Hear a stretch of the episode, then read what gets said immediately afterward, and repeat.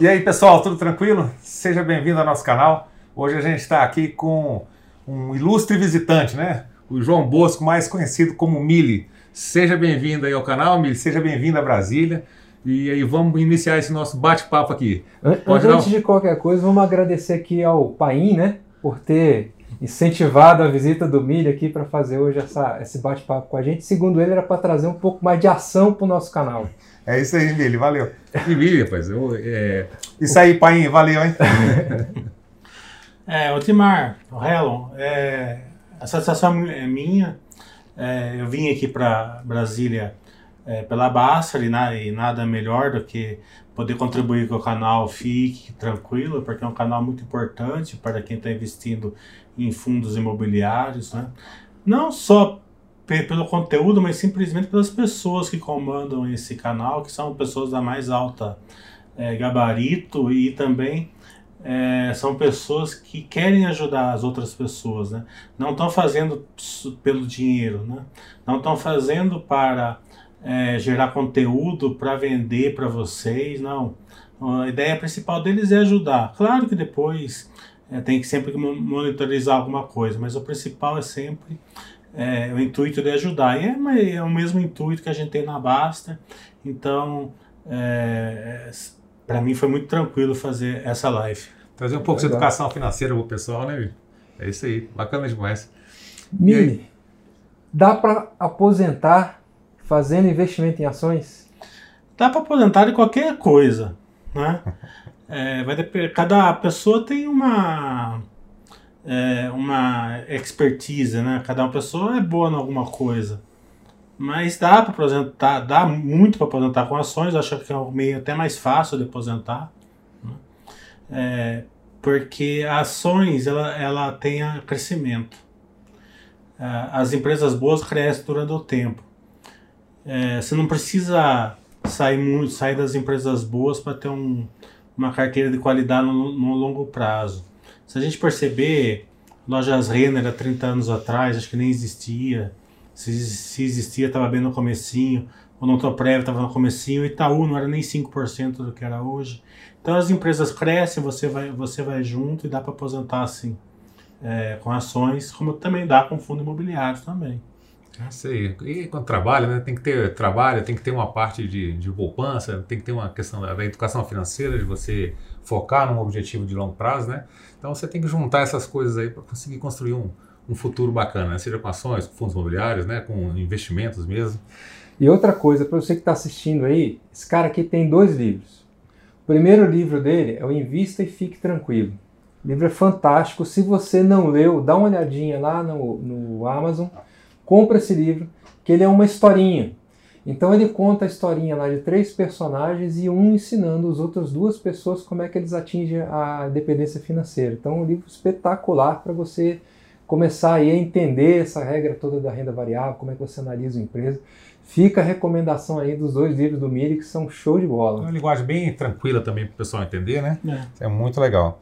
E, Mili, assim, tem é, muita gente entrando nova no, no, mercado financeiro, né? Tem um monte de gente aí começando, tá vendo a bolsa em alta, então é todo ciclo de alta isso se repete, né? O pessoal começa a entrar. Então, assim, o que você poderia dizer para o pessoal que está iniciando agora, ou para o pessoal que começou tem pouco tempo, é, quais os principais aspectos que ele tem que olhar para poder escolher uma boa ação? É, compreensão. Compreensão do que, que é o mercado renda variável. É, o mercado renda variável é, ele é muito simples, na verdade. Né?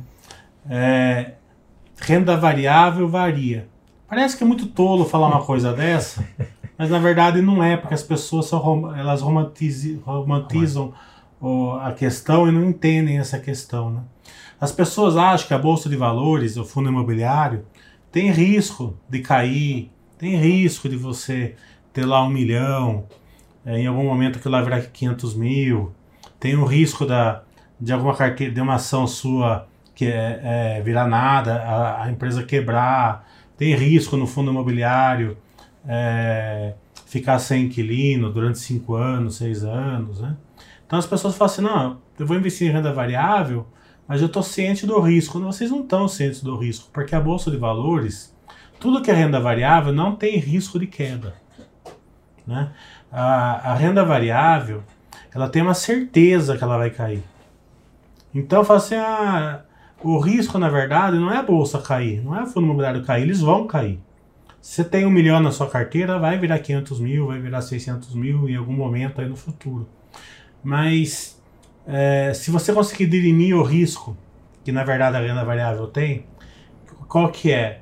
De você ter ativos ruins na sua carteira. Se você tiver ativos bons na sua carteira, a queda não tem problema nenhum. Você fica lá dois anos, três anos, quatro anos com a sua carteira em queda. Quando voltar, você vai ter um ganho de 6, 7, 8 vezes o patrimônio que você tinha antes. Né? A gente pode ver isso agora, todas as, as ações estão voltando 200%, 500%, 800%. Isso sem contar que você poderia ter uma sorte de ter uma posição na Magazine Luiza, alguma coisa assim. Né?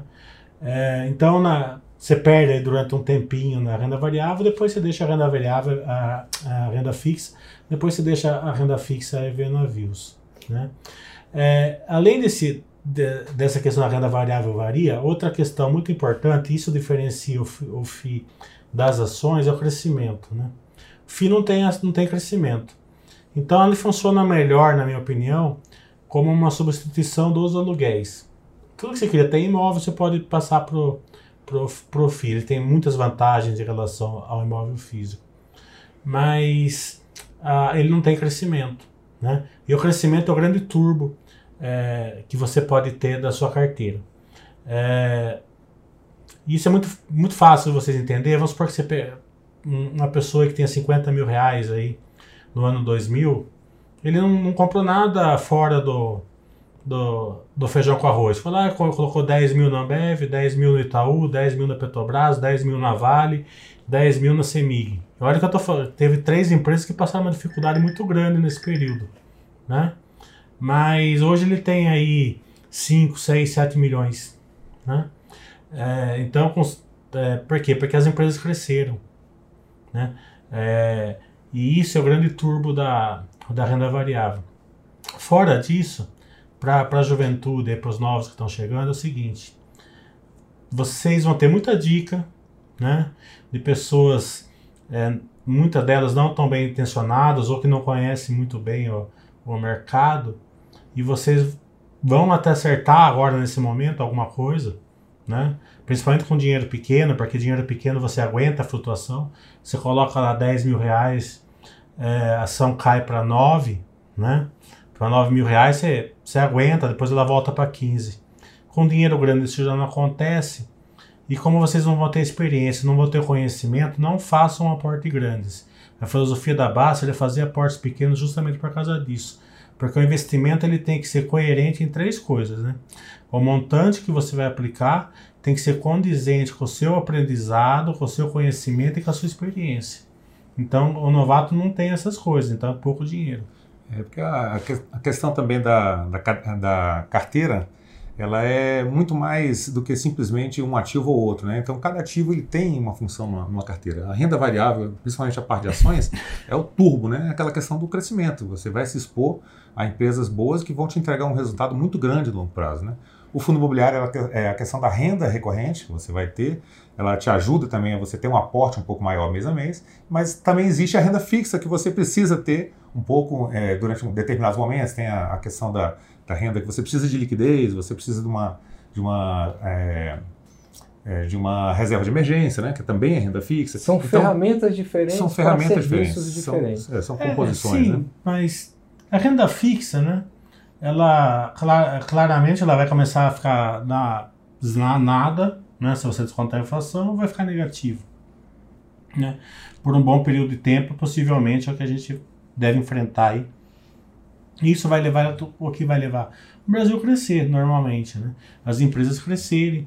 Então, é, a renda fixa hoje ela, ela, ela, ela vai se tornar o que ela deveria se tornar, né?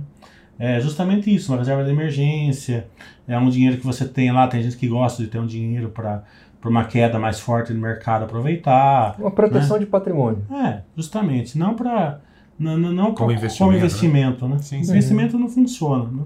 O fundo imobiliário, na minha opinião, né, funciona como a substituição do, é, do aluguel. Porque, por causa do seguinte, o fundo imobiliário não foi testado. Esse tipo de investimento ele não é testado. Ele foi testado numa época que o Brasil está em crise. Então as pessoas tiveram alento, tiveram a, a, uma renda resiliente, como, como o Timar falou, as, não a, os fundos imobiliários não, cai, não caíram tanto o preço. Né? É, mas agora, no mercado de alta, não, não sabe como que eles vão interagir, né? não sabe como você vai ficar com uma posição lá, é, olhando quem tem ação lá com ganho relativamente bom, uma carteira boa hoje, você né, fica lá com aquele pingadinho e tal. Então, é, o fundo imobiliário tem que ser testado nessa, nesse mercado de possivelmente de volta da economia, né? Mas, a, e, mas mesmo de qualquer maneira, ele é um grande é, substituto dos aluguéis é, físicos. Né? E as ações, é, renda variável, para quem compreender o que é renda variável, é, é muito bom porque quando está todo mundo em queda, lá na Basta a gente está comemorando. Né? Tá ótimo. E as pessoas assim, né? Hoje as pessoas estão fazendo cursos, né?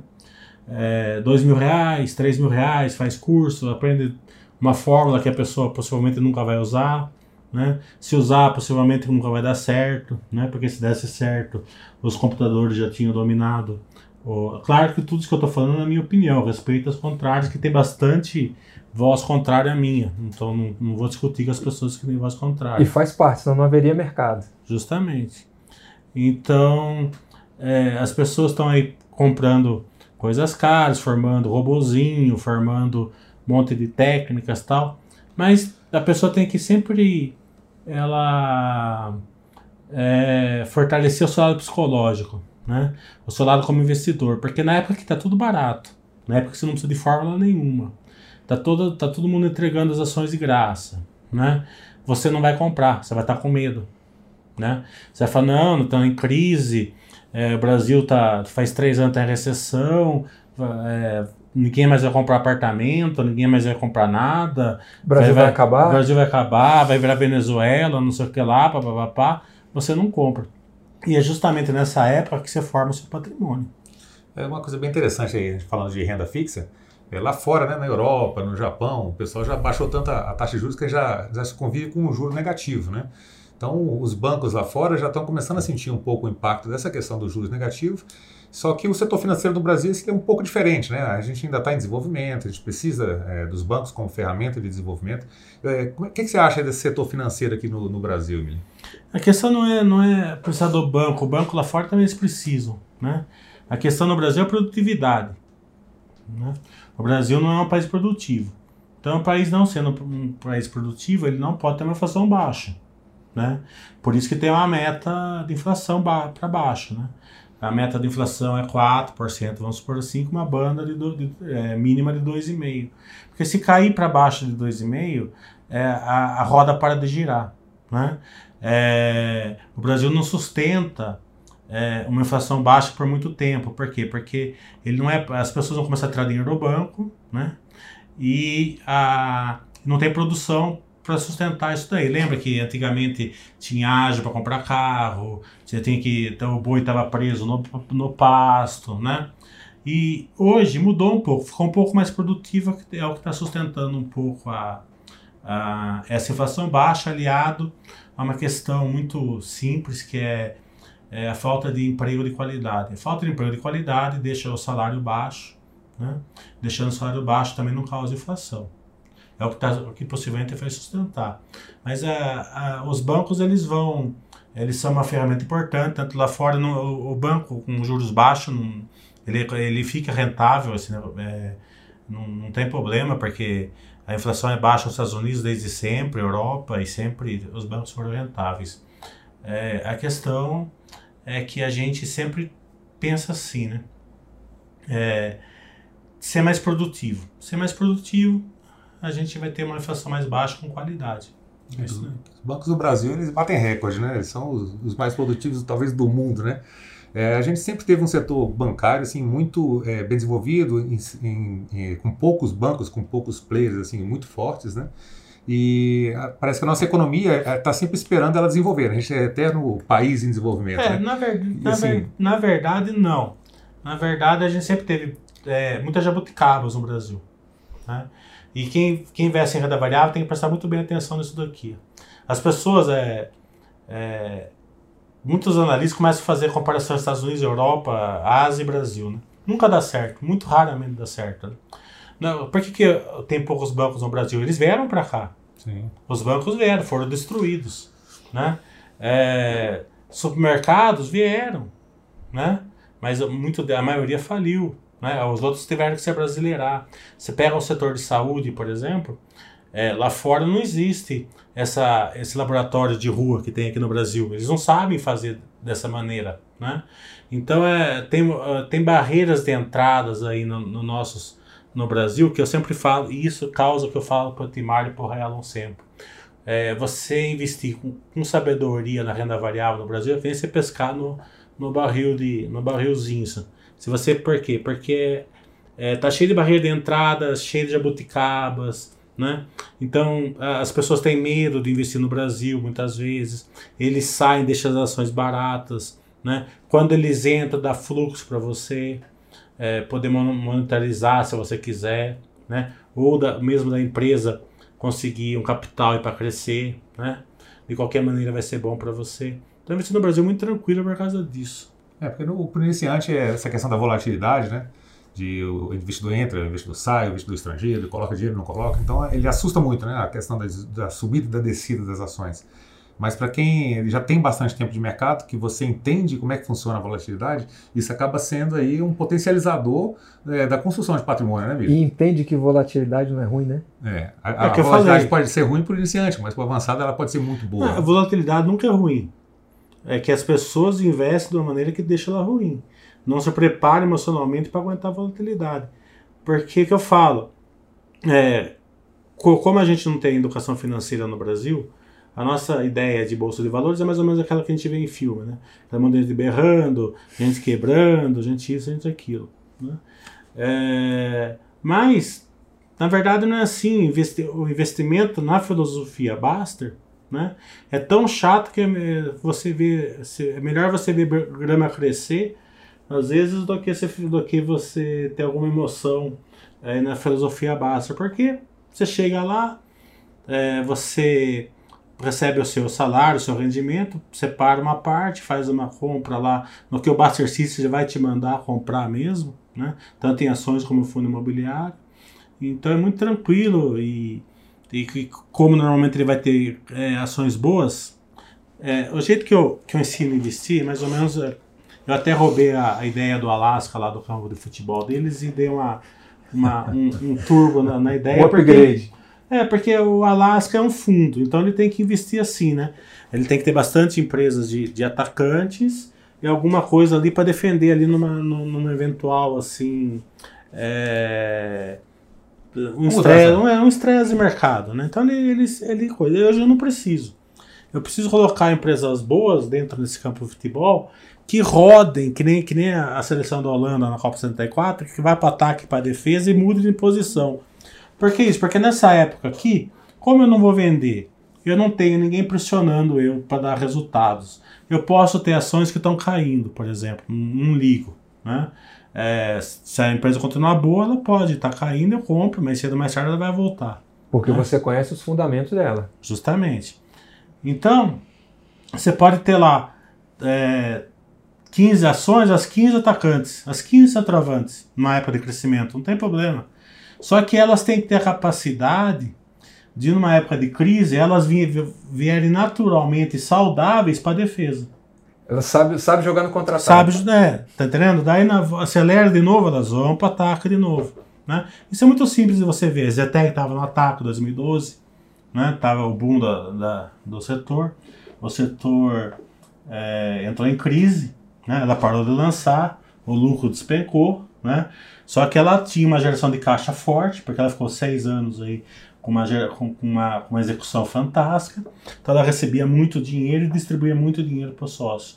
Então é, a ação caiu, naquele preço que ela caiu, ela distribuía 20, 25, 30% ao ano de dividendo. Agora ela voltou lá para centroavante. Né? A, a Engie está lá como centroavante. Na época da crise, ela estava na defesa. A, o Itaú Tá lá no ataque também, tá entendendo? É, lojas Renner, você pode ver que todas elas estão crescendo, né? Então dá para entender que gestão e governança é tudo. Com certeza. Se você e esse é o grande problema de fundo imobiliário. Eu não gosto muito da gestão deles, né? da maioria deles. Né? Ainda dá para avançar bastante em gestão de fundo imobiliário. É uma indústria nova, né? Uma indústria bastante recente. É, não é, não, não, é uma desculpa meio né, muleta aí. Que... É. A gente chega lá. É. Gente chega na, lá. na, verdade, os imobiliários apareceram mais ou menos depois de 2008, 2009, né? Que eles começaram. Em 2010 começou os lançamentos, né? Do, dos multimulti e tal. Anteriormente a isso não tinha muito mercado. É, tinha ações também, ações. Então em 2008 quase nem pegou é, aquele é verdade, questão do mercado, né? A, ações, por exemplo, queda. na década de 80 que eles faziam. Você tinha, você sabe quando vocês hoje pegam é, recibos assim que as pessoas descobrem lá que o pai tinha sei lá, 5 mil ações do, do Banco do Brasil. Então né? jogado na gaveta. Daí ele olha assim e fala assim, 5 mil ações, a ação tá 50 reais, pô, eu tenho 250 mil, vou lá receber. Daí ele vai no banco e tem 5 reais. Né? Por que, que acontecia isso? Porque antigamente eles, faziam, eles tinham um, um, um mecanismo, vamos dizer assim, que eles, eles dividiam as, as ações por mil, né? Sim, sim. E no mesmo dia eles multiplicavam por mil, né? Então o que acontecia? Se você tinha 800 ações, no momento que eles dividiam por mil, você não tinha nenhuma.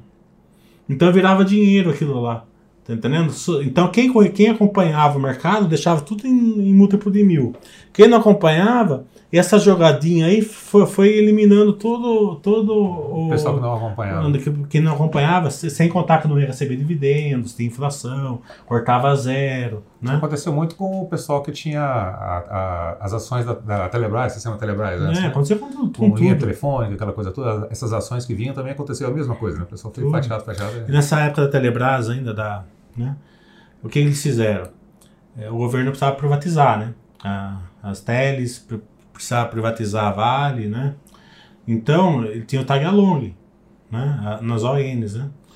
É, o que eles fizeram? Eles tiraram o tag along. Falaram assim, não, não, não tem. Acabou. Fizeram, acabou, não tem mais tag along. É.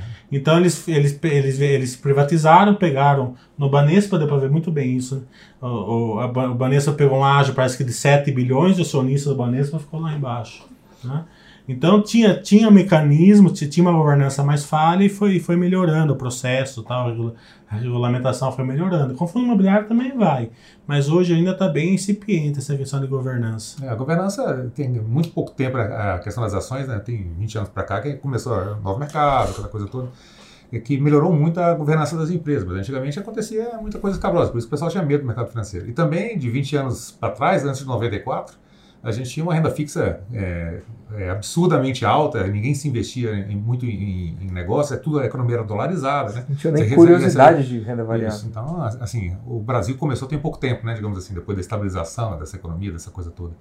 E aí, é, eu queria te perguntar sobre a questão do, do varejo. A gente tem hoje é, várias empresas de varejo, varejo é um, é um setor aqui que é um pouco complicado, as margens um pouco baixas, tem muita é, concorrência, né, é, de questão de empresas que, que você acha que essas empresas de varejo, assim, é difícil achar uma empresa resiliente ou, ou é mais não, fácil não. achar? As empresas que são resilientes são realmente resilientes? É... O Brasil está voltando à economia. Não é uma certeza, mas é tudo bem indica. provado, tudo indica que sim. Né? Então, é... quem investiu no Kit Brasil, digamos assim, no começo do ano, né, se deu muito bem. Né? O que, que é o Kit Brasil? Logística, construção civil, e varejo. Né? É, só que nesse meio desses três aí, tem o joio e tem o trigo. Só que tá tudo subindo. Tá subindo o joio e tá subindo o trigo. A maré sobe, sobe todos. Sobe todos, porque tá, o kit Brasil tá valorizado. Né? Então vai depender de você. É, às vezes, as, é, mesmo que você tentou surfar numa empresa menos, menos é, resiliente, vamos dizer assim, voltar agora para uma mais resiliente, porque é, não é sempre que o joio e o trigo sobe junto. Né? Normalmente não sobe. Aproveitou, aproveitou, agora é hora de colher o fruto é. e parte para outro. E o varejo é, ainda acredito que vai subir o joio e o trigo junto ainda um certo tempo, né? Mas tem muito joio no meio aí do trigo, né? Então as pessoas têm que tomar cuidado. Mili, nesse tempo todo de educador financeiro, quais são os principais erros que você vê as pessoas cometendo aí? Tanto iniciante quanto cara que já tem um tempinho de bolsa. Ó, eu não vou falar para você quais são os erros que as pessoas cometem, porque eu não me interesso muito em, nessas questões também, né? É, cada pessoa é, é, cada um. Eu posso falar o que eu, os erros que eu faço, que eu fiz, né? É, os erros principais que a gente faz é o seguinte: é, às vezes tem um complexo de super-homem, tá? Começa a dar muito certo as coisas que você faz, sabe? Você coloca dinheiro ali, compra uma ação, ela sobe, é, você faz um, uma venda de, de opções, dá certo, você faz isso, dá, dá certo, você, você, você fala assim, não, essa ação tá cara, tá entendendo? Eu vou, eu vou vender essa comprar aquela, mas você vendeu no topo ali comprou aqui no fundo, tá entendendo? Acontece, né? Então você começa, daí você fala, não, eu sou o cara, sou, é, entendo muito. entendo muito, tá entendendo? Então agora eu vou parar de dos meus controles. Os controles são para os outros, para mim já não, não preciso mais. Eu já entendi já, o mercado. Já sei, é, não, não tem problema nenhum, então. É, e aí acontece um, um, um baque feio, entendeu? É, outro erro é o seguinte: você tem um plano, né? E o plano é desenvolvido aí é, passo a passo. Quem faz os meus cursos percebe que todo ano, se a pessoa for todo ano no meu curso, vai ver que o curso nunca é igual ao outro, porque a gente vai progredindo, vai fazer upgrades aí, né? É... E você leva um tempo, né, velho? 5, 6, 10 anos e monta um plano. Daí você começa a ficar chato, muito chato.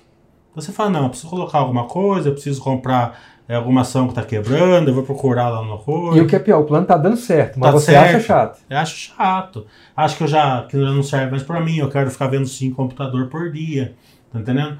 Então, às vezes, é, isso, isso também é, um, é, um, é uma questão que acontece muito. Eu vejo que quanto mais experiente você fica, é, mais você tende a sair do beabá. E se você percebe, né, o, o Warren Buffett, o Peter Lynch, uh, esses, o Charles Munger, esses investidores que tiveram sucesso, qual foi o grande sucesso deles? Praticamente eles fazem a mesma coisa há 50 anos. Eles não estão na. Né?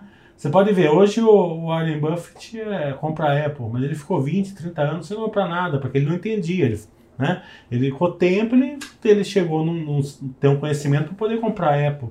Entendeu? Fez falta para ele comprar a Apple? Não fez. Tá entendendo? O que faria falta ele sair do plano dele. Então sair do plano é, é, é um erro muito grave. Agora, para os principiantes, o erro principal que eu falei. Muito dinheiro sem experiência, sem conhecimento. E dica, dica, né? Que veja bem, ó, uma pessoa chega para você, ó, eu vou dar uma carteira recomendada para você, né? A carteira pode ser boa, não tô, não tô nem questionando isso, certo? Mas ele não te conhece, ele não sabe qual é o seu perfil, ele não sabe qual é o seu objetivo. Né? Então ele vai dar uma carteira para você, você fala, beleza, então eu tô, tô fazendo a minha carteira de minha previdência, então eu comprei lá, é, esse, esse cara aqui me deu 10 ações, fui lá e comprei as 10 ações. Né? Daí 15 dias depois eles te mandam outra, fala assim, ah, você vende 8 ações que você comprou e compra mais 7. Mas eu falei, não, mas eu tô fazendo a minha previdência. Como que pode ser isso aqui? Tá entendendo? E tem o contrário também. Tem o cara que, que, que chega e fala assim, ó, compra uma diquinha, compra tal ação né? Só que o cara que está dando essa diquinha, né? É, e eu vejo muito por mim, né? Às vezes a gente, como nossos amigos, a gente fala, ó, a gente essa ação aqui, mas a gente está pensando nessa ação não porque ela vai subir, porque a gente tem certeza que ela vai ser uma boa ação durante 30 anos, durante 40 anos. Então, se ela não subir, é melhor. Tá entendendo? Se o meu, se o meu target é 40 anos, 30 anos, por que eu quero que ela suba agora? Né? Eu quero que se ela for, quando ela subir, eu tenho a posição completa. Não adianta ter mil reais a ação e a ação subir. Né? Então daí o cara te dá uma, uma dica assim de uma ação para longo prazo, daí ela fica lá 15 dias sem subir, você vende porque, ah não, muita chata essa ação. Não funcionou. Não funcionou, tá entendendo? Então dica não, também não dá certo normalmente. É, aqui é, quando você tem um, um, grupo de amigos, normalmente você tem 20 anos de bolsa, 15, 20 anos de bolsa, você tem um grupo de amigos, você consegue discutir um brinca com o outro, né? Pô, você comprou aquela empresa, né? Ela caiu, aí tem aquela brincadeira, aquela coisa toda. Mas a pessoa entende o que ela está comprando e quando uma pessoa fala, é, ela vai olhar o drive, né? Vai ver o que está acontecendo ali para você realmente ter aquela posição. O, a pessoa que está iniciando, né? Ela fala assim, pô, eu comprei essa, essa ação hoje, ela subiu tanto, o cara vai lá e compra também. Então é uma, é uma coisa completamente diferente. Você ter uma, uma comunidade de pessoas que entendem muito e, trocam ideias ali, e um sabe o que está fazendo, o outro também sabe, e ele tem visões diferentes, as carteiras vão ser sempre diferentes, e ali você vai só trocando uma experiência, né? Falar, ah, hoje eu fui no, é, no RI da, é, de alguma é. determinada empresa e tal, aconteceu isso, a pessoa está fazendo aquilo. Né? Mas é, nesses é um grupos nível, né? a, as carteiras tendem a convergir. Se você tem um grupo de investidor a longo prazo, elas tendem a convergir mais ou menos. Claro, se tiver 20 ações, você vai ter 15 meio parecidas, uns 5 pode ser diferente. Mas elas tendem a convergir. Mas o mais engraçado é o seguinte: tem gente que não tem. É, a maioria dos investidores, é, eles não têm condição. É, você, às vezes você eu pego a pessoa, um amigo meu, levo na empresa, ele vai na empresa comigo, a gente faz uma reunião, né? É, é, estuda, vê qual é o driver, né? Daí a pessoa não compra, né? Ah, e daqui a pouco, o que a ação vai fazer? A gente foi, viu que o case é bom tal, claro que vai demorar algum tempo para né, pra, pra, pra performar. Né? Porque claro. justamente, né? Mas, né? Daí quando sobe, eu falo, pô, eu fui na empresa, é, não comprei esqueci. e tal, né? Acontece muito isso também. É porque o nome já é ação, porque ou o sujeito o tem que fazer a é, ação, né? Ou acontece o seguinte, a pessoa chega, vai, vai com você, né? Daí ele compra. Mas daí também aquele negócio, o prazo, ele em seis meses não deu nada, ele vende, daí parece assim, o mercado parece assim, né? O fulano tal vendeu, vendeu, então agora pode subir. Depois de seis meses são só. Fica só esperando é, o cara fica sair. Fica esperando o cara sair. É sempre assim. O Basser tem uma boa, uma boa frase que é assim, né? A ação só sobe quando o último sardinha vende. é uma boa lição, né? É. Normalmente as pessoas têm um pouco de, de dificuldade mesmo. Até você pegar é, a, a, prática de você saber como é que você analisa uma empresa, o que, que você vai olhar nela para você carregar ela para longo prazo. Se tem uma empresa que não é para tão longo prazo assim, né, se você vai olhar alguma outra coisa que está acontecendo ali. Hum. Mas assim, o core da empresa, para uma pessoa que vai fazer uma carteira previdenciária, ela tem que ser a longo prazo. Né? Então, assim, é, o, o, se você quer inventar, você tem que inventar com pouco, com alguma outra coisa que é, não faz parte da sua carteira. Que nem eu falo, realmente... investir na filosofia básica é muito chato. É. Muito chato. Porque dá certo. Certo? Então é, é, tudo igual. Você vai fazer regime, dá certo, tá? É chato. Por quê? Porque você tem que comer é, comida que você não gosta, você tem que fazer exercício que você não quer, tá entendendo? Você vai.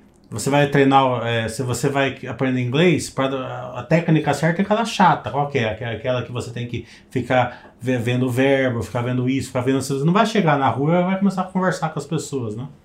Então tudo que dá certo é chato. E eu tenho essa, eu tenho essa questão é o seguinte, eu acho que dá muito mais certo ficar 100% na filosofia básica. Eu, particularmente, não consigo. Eu fico 10% no, no é. joio, digamos assim, brincando. Que, que não dá para viajar para Las Vegas todo ano, né? Então é. tem que ter alguma emoção. É, você aqui, fica né? com uma emoçãozinha. E também aquela emoçãozinha que você fica, você fica lá nos 10%, também. evita de você fazer, fazer mesmo lá nos 90%. Ali. Por falar em, em questão de emoção e de empresas, a gente tem várias empresas grandes, né, que são a, a, antigamente chamava de blue chips, né, e as empresas que são as, as pequenas, né, que têm uma, uma possibilidade de entregar um retorno muito maior no longo prazo. Né? As empresas que estão começando, que você fala, poxa, essa empresa aqui ela está redondinha, está crescendo e ela está dentro de um setor bacana mesmo, né? É, é, a gestão dela é bem familiar, então, é, é, tem todas aquelas características que uma pessoa observa realmente para adquirir uma empresa. Qual a diferença assim de você analisar uma empresa muito grande que já é a líder de mercado, que já está é, muito é, consolidada, consolidada no mercado, para uma empresa que promete bastante, né? O que você tem que olhar numa empresa pequena que promete bastante, mas que ainda não está, não é líder de mercado, que está brigando ainda para se estabelecer. É, tem que separar em dois, duas, duas, é, duas vertentes. A primeira é o seguinte: ações grandes, pequenas, não importa, tá? Antigamente tinha essa distinção de blue chip e tal, porque o Brasil estava começando, a gente falou, o investimento em renda variável, e tá, estava no momento que as blue chips estavam andando bastante. É, o que funciona hoje é empresa boa, empresa ruim. Né? Ou você fica em empresa boa, ou você fica em empresa ruim. É, não importa o tamanho. As, as empresas, principalmente em setores novos, é, o que você tem que olhar é o case. Você tem que olhar o case e tudo, mas o que você não conhece tem que olhar melhor ainda. É, um setor que, que é, bombou, digamos assim, do zero ao, da, ao bastante, vamos dizer assim, né, foi de locação de veículos. Né? Nesses últimos quatro anos, todas elas andaram bastante, cases interessantes, mas cases difíceis de entender, né? É, então, para você ficar posicionado numa, numa empresa, num setor novo, você tem que ligar no RI, conversar com a RI, perguntar.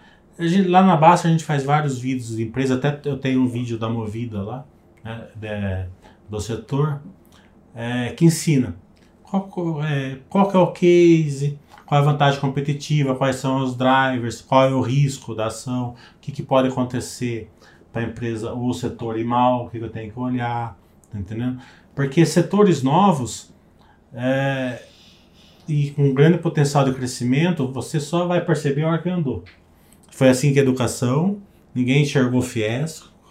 Quando veio, claro, são empresas ótimas hoje, eu gosto muito das empresas de, de, de para você pegar o crescimento, você tinha que ter entendido o FIES, o, o potencial do FIES na, na, na, na, faculdade, porque você deixou passar um ano sem investir, depois de um ano já tinha dado, já tinha, já tinha dado retorno, né? É, se você pega, por exemplo, o setor de, de farmácias, por exemplo, é um setor muito difícil, margens pequenas, né? É, a maioria delas aí é, não vão bem, né?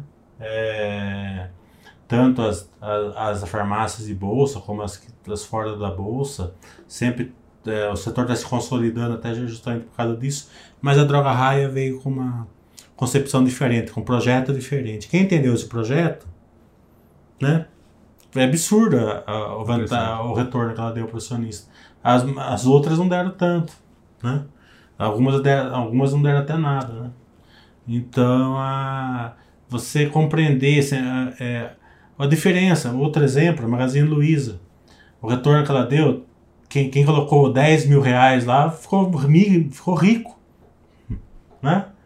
Só que era uma empresa que você nem olhava. Ela não fazia sentido não. quando estava lá. E você podia fazer o estudo que você quisesse. Você podia pegar o balanço, você podia olhar, você não ia enxergar, não tinha como enxergar. O balanço estava péssimo, a, o Brasil estava péssimo, a perspectiva estava péssima. Só que quem foi na empresa, conversou com a pessoa, falou assim: ah, a gente vai fazer é, a parte da internet, o e-commerce, vamos fazer é, busque, é, é, pega, pega um produto na, na loja, vamos fazer isso, vamos fazer aquilo. Daí ele acreditou no projeto. Você tá entendendo? Ele não viu o número. Não tem como você pegar uma empresa dessa vendo o número. Tá a gente costuma dizer aqui o seguinte, que investimento é uma questão de networking. Ele é muito mais de network, de você conhecer as pessoas, você entender o comprometimento das pessoas com o negócio, a vontade de crescer, aonde ele quer chegar, a filosofia da empresa, a governança da empresa, do que você pegar e sair fazendo conta de valuation. Porque assim, o número, quando devidamente estruturado, ele te entrega o que você quiser enxergar dele. Agora, um bom bate-papo ali de você entendendo a cabeça de um gestor, a cabeça de um CEO, ele te leva a entender se faz sentido ou não aquela empresa, não é isso? Até, até o contrário disso, né? Até você vai muitas vezes numa empresa, a empresa fala assim: ah, a gente vai fazer isso né? Vamos entregar isso, isso e isso. Daí você, você vê, a empresa não entregou nada, nada, nada. Tá entendendo? Isso é um sinal também de você cair fora. Tá entendendo? É, se você pegar todas as empresas que ficaram ruins na, na história, é, eles não cumpriram, praticamente é unânime. Tem, tem umas que levam porrada, assim. É, Gardens, né? É, né? Tem umas que levam porrada de de, de eventos, né? Como a, a Eternity, por exemplo. Uhum. Caiu o amianto, caiu e foi, um, foi uma. Mas é porque ela já estava pendurada num negócio meio. Não, não, ela era uma empresa fantástica. Quem tinha ação tinha Eternity. Tá entendendo? Sim, sim. Era uma empresa redondinha, dava dividendos, dava tudo. Né? Ela levou a porrada dela numa, numa canetada lá, numa decisão judicial. Então existem esses eventos. A Eletropaulo levou numa só. A ANEL lá cortou a, o AC dela cortou os ativos dela, que fez a, a geração de caixa dela praticamente zerar. Então, de um dia para o outro, a empresa acabou a geração de caixa dela. Mas normalmente não é assim que acontece. Normalmente é assim, ó. A empresa, a Petrobras, por exemplo, vamos entregar refinaria tal, refinaria tal, vamos, vamos dobrar a produção tal. Não faz. Né? Daí, é, vamos fazer isso, isso isso. Não faz. Tá entendendo? Isso, isso é, uma, é uma forma de você ver, né? A Cielo é outra, né? vamos é, fazer a Liu, né? lançava a Liu sem o, o ticket. A Liu 2 lançava a Liu sem, sem o treinamento adequado. Né? E outros erros que eles fizeram aí durante ó, ó, uns 3, 4 anos. Né? Ah, e juntou isso ainda a um, a um setor mais desafiador, né? que levou a Cielo a, a, a queda grande. Né? Então, essa, essa questão de não entregar guidance é crucial. E, e o setor também entregando gás também é crucial de você é, ficar posicionado em ações. Então, o, o, investidor, quer dizer, a carteira ser um time de futebol faz sentido, mas o investidor ser torcedor não faz nenhum sentido. Não, não pode. A Cielo, eu mesmo fui torcedor. Não é que eu fui torcedor, eu acreditava. Eu ia lá, o cara falava, não, eu vou fazer isso, isso, isso. Eu falava, pô, eu fazia muita analogia com a Apple na, na época. Né? Eu falava, não, mas a Apple é assim, né? A Apple tem um produto mais caro, mas a turma paga mais caro porque é um produto melhor. Quem que vai querer uma, uma maquininha aí que não faz nada, né? Não, mas eles, eles não entregaram essa maquininha melhor é, de uma maneira eficiente. Então, o, o, o setor ficou comodizado. Quando o setor comodiza, daí acaba a qualidade. Né? A turma não quer mais saber.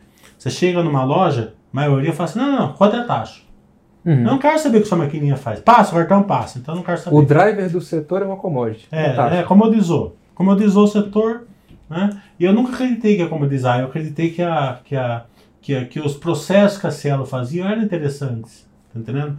Fazer o Big Data, fazer... É, tinha umas ferramentas lá interessantes, que você ia num posto de gasolina é, é, é colocar gasolina, daí tinha um restaurante do lado, saía um ticket na, na no seu cartão da gasolina, vai, vai em tal restaurante que você tem 10% de desconto. Uma sinergia. Uma sinergia.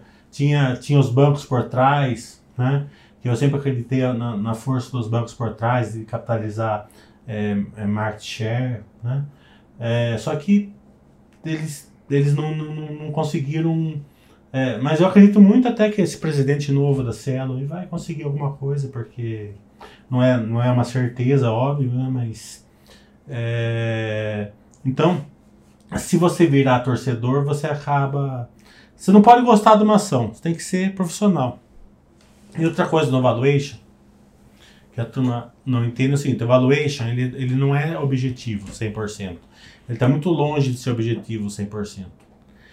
É, então, por isso que é, é a grande questão que ela não que ela não, não, não dá certo na maioria das vezes. Primeiro é o seguinte, né?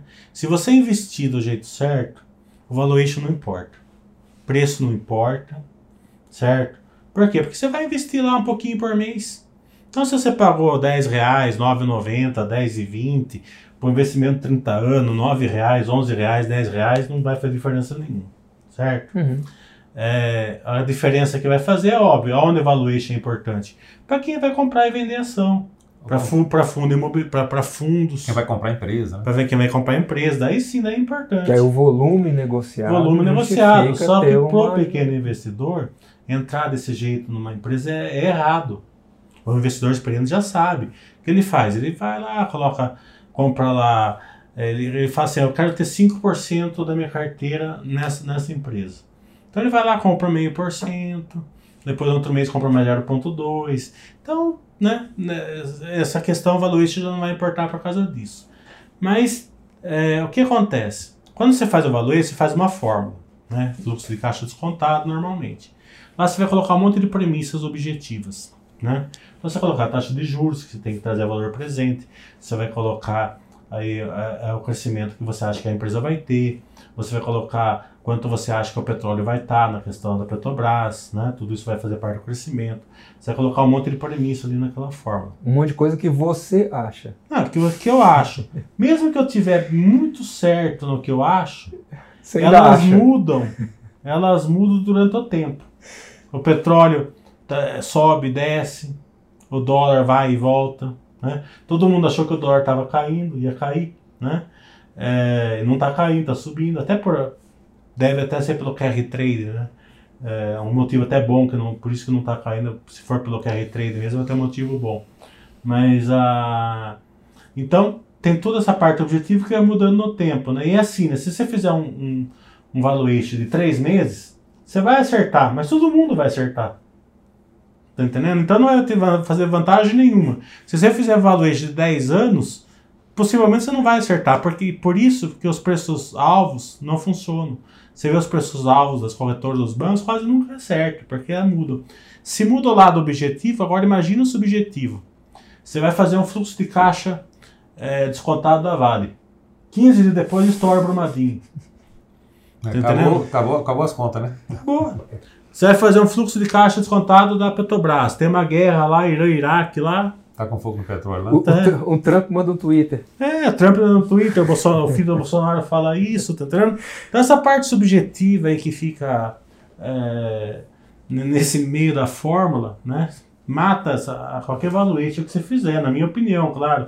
Respeito as opiniões contrárias, né? Mas é, na, na, bolsa é bom ter opiniões contrárias sempre, né? Sim. Porque se todo mundo tivesse a minha opinião, o todo mundo só comprava é bom, você aprende. E outra coisa, né? É, você, você conversa com alguém, menos com o pai, que o pai está sempre errado. Né? Eu chamo ele de Roger, né? O, você conversa com uma pessoa, você pega lá, mesmo que você ache que você está muito certo, alguma coisinha você pega do cara. Então você sempre aprende alguma coisa. Né? É, a média de todos é melhor do que a de uma só, né? Então Justamente. ter essa questão de troca de, de experiência, de você entender, de conversar e de não, não se achar certo o tempo todo é a melhor coisa que existe, né? Porque todo mundo que se acha certo o tempo todo, normalmente é o que vai estar mais errado lá na frente. Mili, qual é a hora de sair do negócio? Nunca. Tá entendendo? é, eu gosto do campo futebol. Por exemplo, a Cielo. Claro que se você enxergasse no momento que eu enxerguei e não saí, porque eu tava torcendo, você sai. Estava num momento bom de sair certo?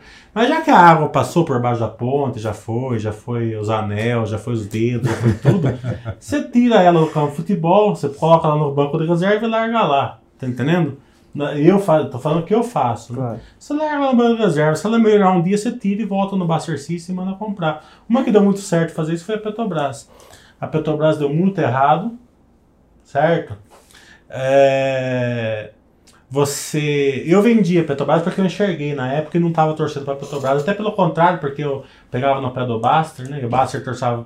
Então foi muito fácil me vender Petrobras na época. Mas o que aconteceu? Agora que a Petrobras ficou ótima de novo, você põe ela no campo de futebol de novo. Quem, quem colocou em quarentena no campo de futebol que a gente chama, na, na, na, na, reserva, né? é. pegou né? E, e, e, colocou nela lá. Né? É até bom você colocar no, na, na, no banco de reserva pelo seguinte: se ela está no banco de reserva, você estuda ela. Sai o balanço, você olha. Sai uma notícia, você vai. Você não você perde pode, ela de vista. Você não perde ela de vista. Se você vender e liquidar, você acaba perdendo ela de vista. E daí, quando ela melhorar, você não volta.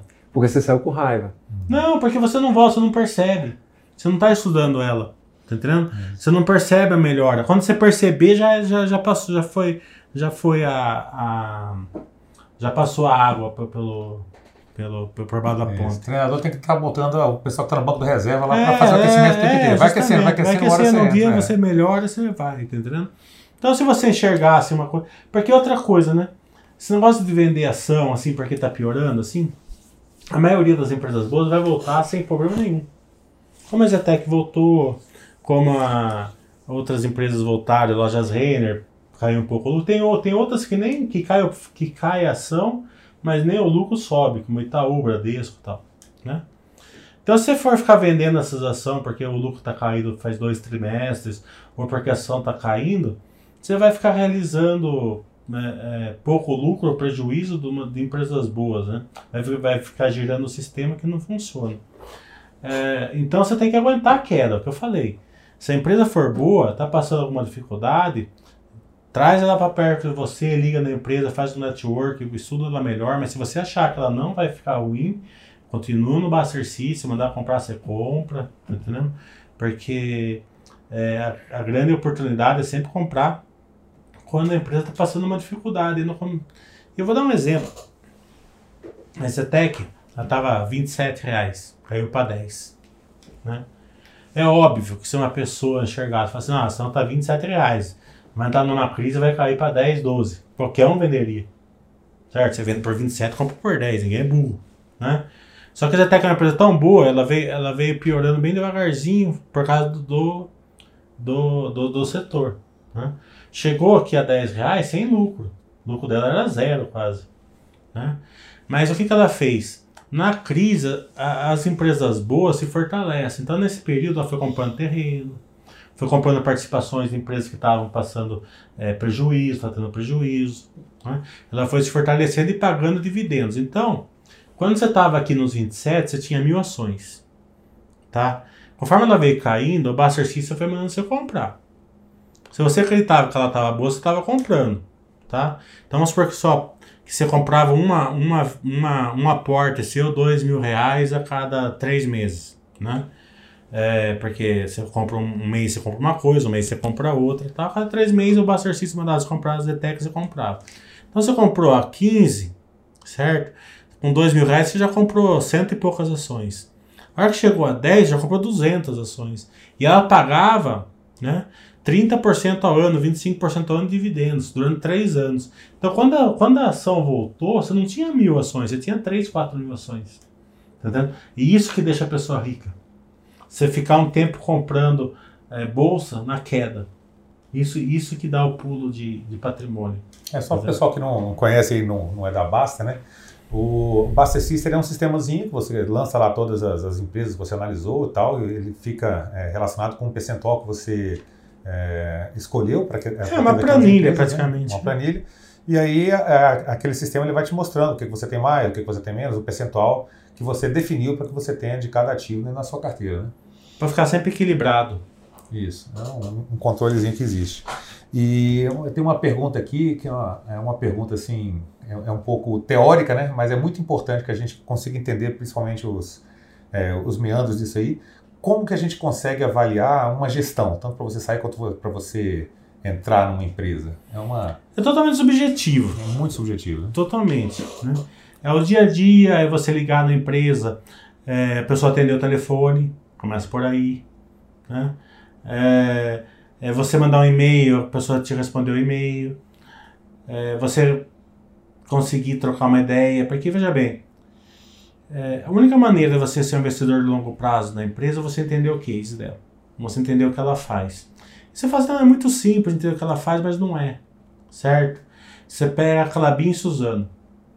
Se você perguntar para qualquer pessoa que não conhece ela, você vai falar assim, ah, é a mesma coisa, são totalmente diferentes, as duas são totalmente opostas uma, uma outra, tá entendendo? é, praticamente não, não faz nem praticamente a mesma coisa, né? Uma é muito mais é, é, commodity, a outra é muito mais integrado, né? E as duas são ótimas, né? Você pega a Fleury e a, e a, e a Aliar, que é a Hermes Pardini, são diferentes, tá entendendo? O case é diferente. Você pega aí é, Itaú, Banco do Brasil, diferente. O Itaú tem muito mais serviços hoje do que o Banco do Brasil. Entendeu? É, você pega Exetec e MRV, as duas consultoras boas, que passaram bem a crise, totalmente diferentes. Uma numa ponta do, do setor, a outra na outra ponta do setor. Tá entendendo? Então, se você não conseguir compreender como funcionam as empresas, qual a diferença entre elas, quais são as vantagens qual, é, de, de, você, de você investir, por exemplo, na Zetec, qual a vantagem de você investir na MRV, né? A MRV com certeza ia sofrer mesmo na crise por causa da Minha Casa Minha Vida, né? mas agora tem uma margem menor também que a Zetec. Né? A, a, a, a Floria é B2B, a, a, a Hermes Pardini é mais Lab to Lab, então isso causa uma diferença de margem. Se você olhar a margem da com a margem da Hermes Pardini, uma, uma margem é maior que a outra. Por que, que uma margem é maior que a outra? Por causa disso. porque elas, porque elas são diferentes do negócio. A margem da Zetec é 40, 50, a, a margem da MRV é bem menor. Mas o cliente por quê? é outro. Por quê? Porque, você, porque o, o, o case delas, o negócio delas é diferente. Uhum. Tá entendendo? É, então a MRV consegue dar lucro até maior que a Zetec. Como? Porque ela, ela gira mais. Ela, ela lança muito mais. Se elas lançar a mesma coisa, tá entendendo? A Zetec vai dar um lucro maior. Então sempre quando uma empresa tem um giro maior, tem, tem, uma, tem um, um faturamento maior, ela é sempre mais arriscada também. Né? A margem alta sempre protege mais o investidor. Né? Então, é, como que você vai é, monitorar isso? E outra coisa, né? além disso, você entender contabilidade, porque o lucro líquido ele é distorcido na maioria das vezes. Se você pegar o lucro líquido da Clabin, é, na maioria dos anos ela dá prejuízo. Certo? Só que se você ajustar o lucro líquido, na, na realidade, dá, sempre um lucro bom. Até uma né? Então, se, se você vê a, a, a, a rotação da Clabin, ela deu assim 2 mil por cento. Daí você faz, mas não pode ser. Como que uma ação pode dar 2 mil por cento? Tudo está caindo, né? Tudo. Até ano passado, né? Que é esse ano aqui ela está caindo um pouco da celulose, né? Tá caindo Itaú, tá caindo Lojas Renner, tá caindo, tá caindo. E a ação que prejuízo só sobe. Né? Por quê? Porque o lucro líquido não demonstra. O lucro líquido é uma marcação contábil que está sempre desajustado, na maioria das vezes. Né? Então, é, além de tudo, as formas usam lucro líquido. Se você não ajustar direitinho, também não serve para nada também. Tem vários eventos aí que tem que ser ajustados, né? Tem. Tem a questão de, de moeda estrangeira. Depreciação, marcação a mercado. Marcação mercado. É, é, empowerment, é, alguma coisa. É, por exemplo, é, isso até é muito fácil de você ver. É, por exemplo, a Brumadinho lá na Vale deu alguns, algumas despesas aí que não recorrente. Eles mesmos já ajustam no balanço. Mas de, marcação a mercado eles não ajustam. É, depreciação, você tem que saber. E outra coisa, você tem que saber se a depreciação tem que ajustar ou não. Que não é toda depreciação que você ajusta. Né? É, tem impairment, né? Tem que ajustar. Então, o balanço inteiro tem que ser ajustado, né? Banco não, banco não, porque banco é dinheiro, não tem muito o que dinheiro, fazer. Dinheiro, dinheiro, dinheiro, dinheiro acabou. Mas fora do banco, o resto tem que ajustar. Bom, isso aí, eu acho que. Quer falar mais alguma coisa assim, Miguel, para o pessoal? É, Deixar eu... algum recado aí para os nossos iniciantes? A gente está lá. Eu acho que vocês estão no canal certo, é, são pessoas boas, pessoas que querem te ajudar vocês. É, e a gente também está à disposição na Baster lá. É, a gente faz cursos aí pelo Brasil. É, a Pássaro é um canal já que tem 20 anos quase, então tem umas ferramentas muito poderosas lá, é, importantes para o investidor, e a gente tem um network, as empresas lá já forma, forma, formada e formando também algumas outras, né, que aproxima o investidor, pessoa física, das empresas, que é o mais importante. Pois é, então foi um prazer muito grande ter é, o, o, é João Bosco Milha aqui no nosso canal, esse fera aí das ações. Olhem é uma... o livro dele lá na Amazon. É. Vejam os dois livros que é, Na verdade, é três. Tem mais um, né? tem mais um, mas. E tem mais uns dois que eu, que eu lancei, mas tá esse não. Não, não, é, são livros de operação. Então eu fiz, né? Daí eu falei assim, né? É, um investidor com um livro de operação vai se matar. Tá então, então eu preferi não, não, não lançar. Né? Tá entendendo? Porque é que eu falei. É, você faz o livro, você faz todo o, o, o, processo, você é, é, tem experiência, tem o conhecimento, você fez o plano, você vai, vai, vai operar uma posição dessa, às vezes você se mata, como eu falei, você fica muito entusiasmado, não sei o que lá. Imagina as, as pessoas iniciantes o que vão fazer. Daí eu prefiro não lançar esses dois que são livros de operação, eu prefiro não, lançar, né? É, eu falei assim, se, se eu tive um estresse já, eu falei, melhor não. O Baster mesmo, com, com operações mais coisas, ele quebrou duas ou três vezes, né? Ele mesmo fala, né? Então, é, operação é, é ela, ela, ela é muito boa depois que você tem, que você já é, tem uma experiência muito grande, já levou, um, já levou umas aulas de condutor ferro, já, né? Então, só para avançar, né? É. Tem que fazer o seguinte, só lança o livro se a pessoa conseguir responder as quatro ou cinco perguntas que ficarem lá é, embaixo, né? Respondeu tudo é. certo e você pode comprar o você livro. Sabe que um, do, um dos maiores, um, um, dos autógrafos mais caros que tem lá, é, lá no mercado, nos Estados Unidos, a turma compra e vende autógrafo, né? É do Marlon Brando, né? Porque você ia pedir autógrafo para ele e fazia quatro perguntas, se encertar as quatro.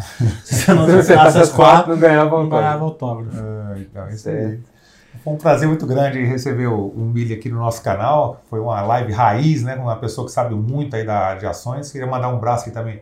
Um abraço para todo mundo da, da Basser, que são grandes amigos aí de muitos anos pessoal de São Paulo, né, o Paim aí que deu a, ideia da gente fazer essa entrevista fera com o Mili, que o Mili está sempre aqui em Brasília. É, mas um o, pai, o Paim tem que dar um desconto para ele, porque ele, ele ainda é muito sardinhão. Ainda. Ele tá, tá me devendo um sanduíche, Paim, né? É. é isso aí, pessoal, tudo de bom. Até logo. E, é, e agora a nossa despedida raiz aqui. Fique tranquilo. Fique tranquilo.